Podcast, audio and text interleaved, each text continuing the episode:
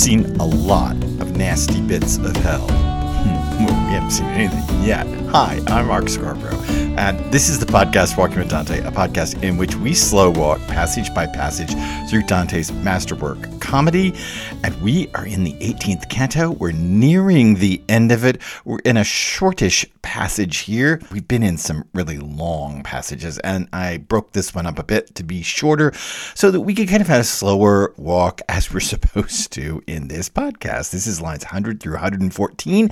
We are in the circles of fraud. I say circles because there are all these evil pouches in the larger eighth circle.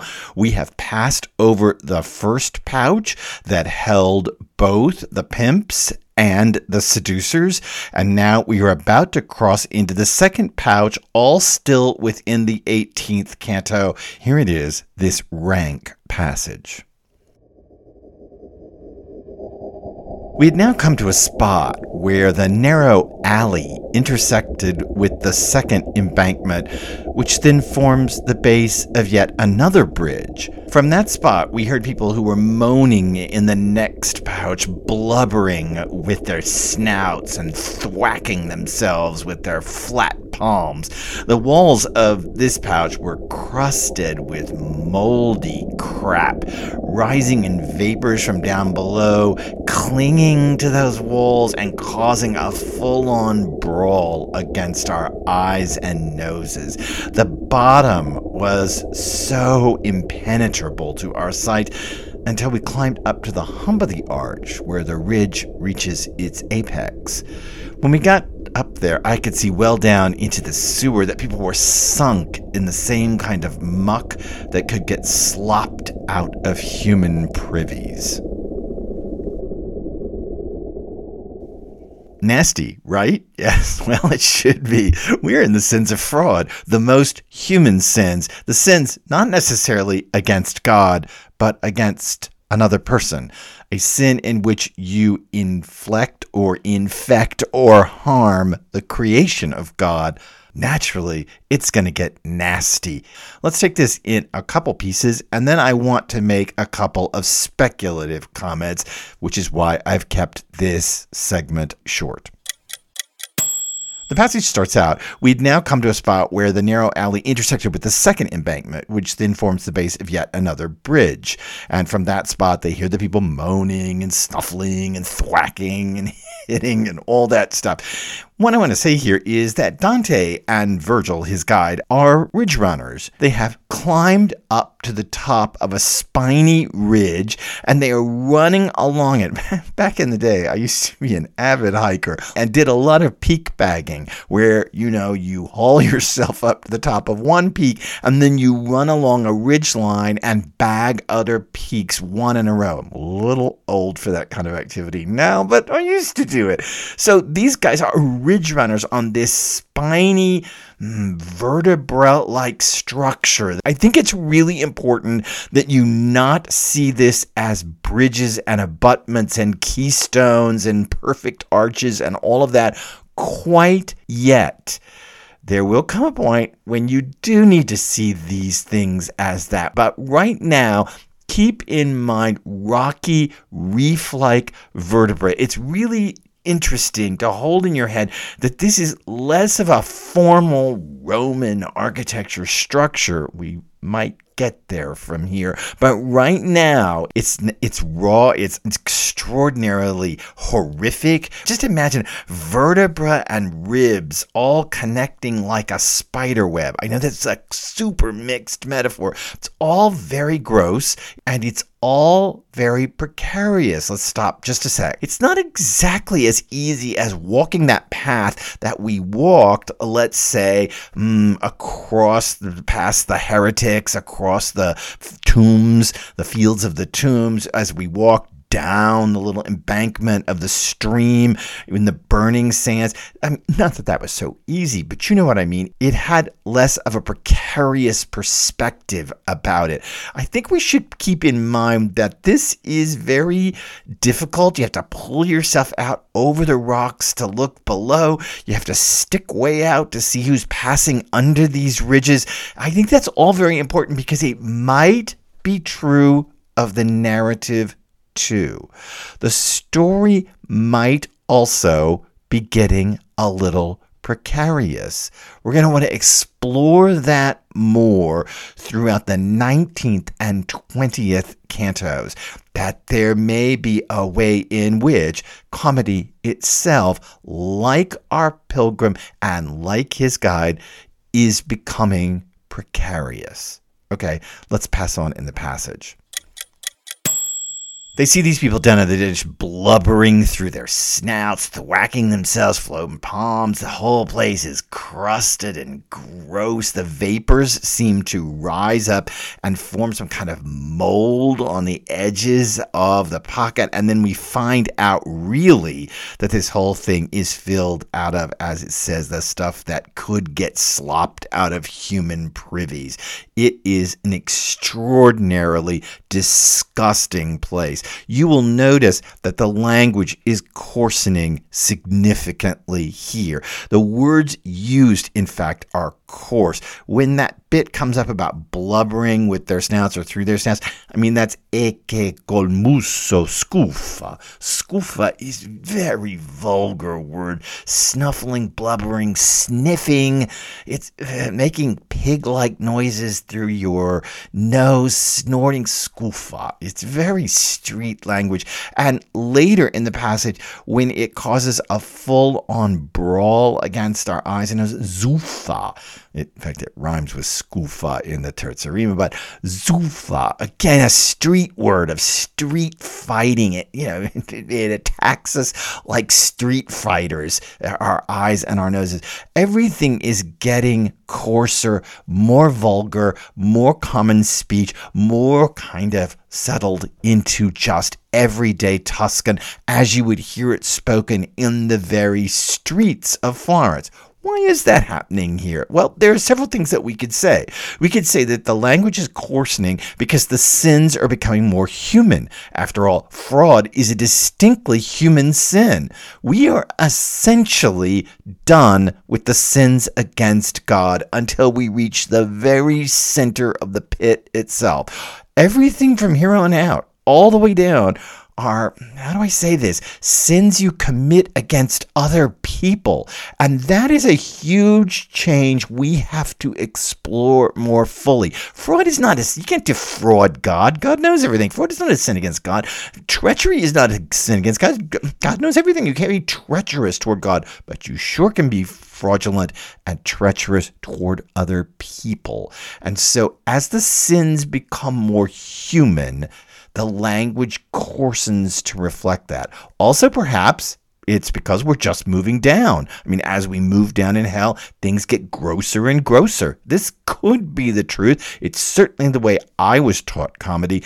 I don't actually find that that holds very well because then I would like to see the language get more and more elevated as we rise up Purgatorio and Paradiso, and I don't see that. I don't ever see it get quite to its course again, but still, nonetheless, I would then expect a reversal and an uppening. How's that for a word? An uppening of the language as we move up Purgatorio, which I actually don't see. So I'm not sure I buy its coarsening just because we're moving deeper in hell.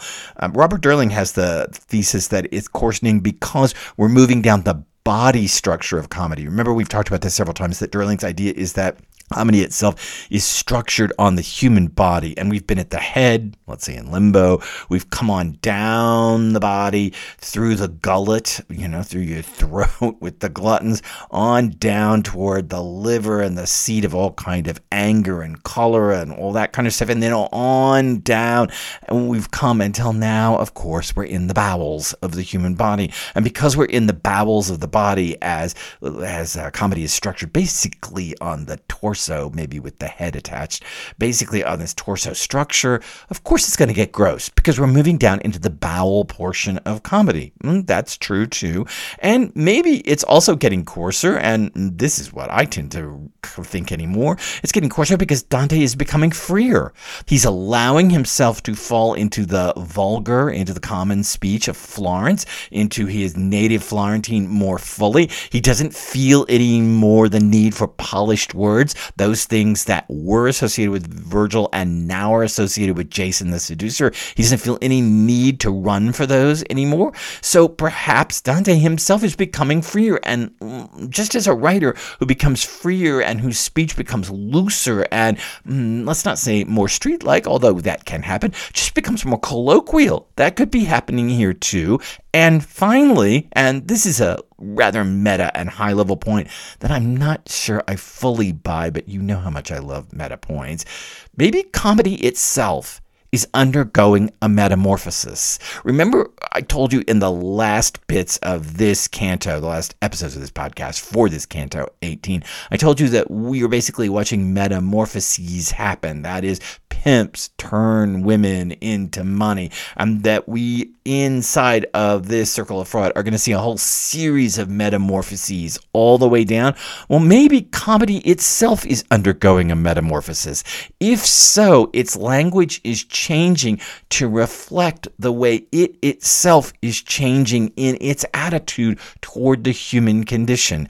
It's a nice meta point. If Dante is working it out that smart, that is, that comedy itself is undergoing an analogous metamorphosis to the kind of vulgar and gross metamorphoses that exist in the Eighth Circle, then Dante is many, many, many steps ahead of the rest of us. Okay, let's talk a couple speculative points about this rather short passage. Let's go back to that bit where it says from the spot we heard people who were moaning in the next pouch, blubbering through their snouts, called muso scuffa, and thwacking themselves with their open palms, their flat palms. Let's talk about this for a second because I think it's really important for us to stop. What's happening here? These sinners, the damned, are becoming less human. And it's important here for us to stop and as modern people say, no to Dante. Dante wants these people to become less and less human, for their humanity to be drained out of them as they become increasingly bestial as we head down into the depths of hell. But I want to say, as a modern person, it's just important to pull our heads up out of comedy and say no. This is not right. There is something here that needs to be reframed. Yes, Dante wants us to believe that these sinners did it to themselves. They lost their own humanity. They did things that caused them to become less and less of a human. That is the rhetoric of the poem. But why is it necessary to dehumanize other humans to make our points? Why is it necessary to dehumanize others in order for us to gain the advantage? Why is it necessary for us to dehumanize our enemies? I realize that that is a modern point. But occasionally, just occasionally, how many how often does this happen in the podcast? Never. Just occasionally, it's really important to pull your head up from comedy and look at it and think, wait, that's not cool. It's not a good move to dehumanize people in order to show why they're damned or to show the effects of their damnation. We are all of us caught in the webs of our own making, and we are all of us caught in places in which we are trying to hold on to our humanity, our personhood, our self. The move to dehumanize people is never a good one from a moral standpoint. That said, it is Dante's move. And that said, if we are to stick in comedy, we have to basically buy the rules of the game and accept that that's what he's doing. But occasionally, it's important just to pull back and say, no, thank you. I don't think I need to do that too, even if that's the game you're up to. Okay, a last speculative point. Why are there two pouches in this one canto? Here we are in canto 18, and we have had one pouch, and it had two different types of people in it. It had the pimps and the seducers, and now we've moved into a second pouch inside of one canto. And I'm going to just give it away. These are the flatterers. We'll hear about them next time. You're going to have to think for a minute about how flattery is worse than murder because murder's up above us, remember? And suicide is up above us, and blasphemy is up above us, and flattery is somehow worse. Is it worse than those? Or is it just part of a larger rubric of fraud that is worse than those? It's a large question. But for now, let's just concern ourselves with why are there two evil pouches in this one canto? One explanation is that Dante knows he's going to spend more time in the evil pouches, the Malebolgia, ahead, and he is. Several of these pouches are going to take up more than one canto, which means he's more thoroughly planned out the comedy itself at this point, and that he knows he has to condense certain things in order to let him expand certain things later. Maybe he's even started planning out the comedy to 100 cantos, since he knows he's going to run over his 30 or perhaps 33 canto limit if we accept the notion that he was writing an abbreviated version of the comedy first, in which the seven deadly sins were basically the rungs of hell, and then the seven deadly sins or the seven cardinal virtues are the rungs of purgatory and definitely the seven cardinal virtues are the rungs of heaven so if he was writing that 21 canto structure with a little bit of give inside of it so that he could get up to 30 or 33 numbers that are divisible by 3 and thus trinitarian and thus christian now he's slowed down, and maybe now he knows that he's got many cantos ahead of him.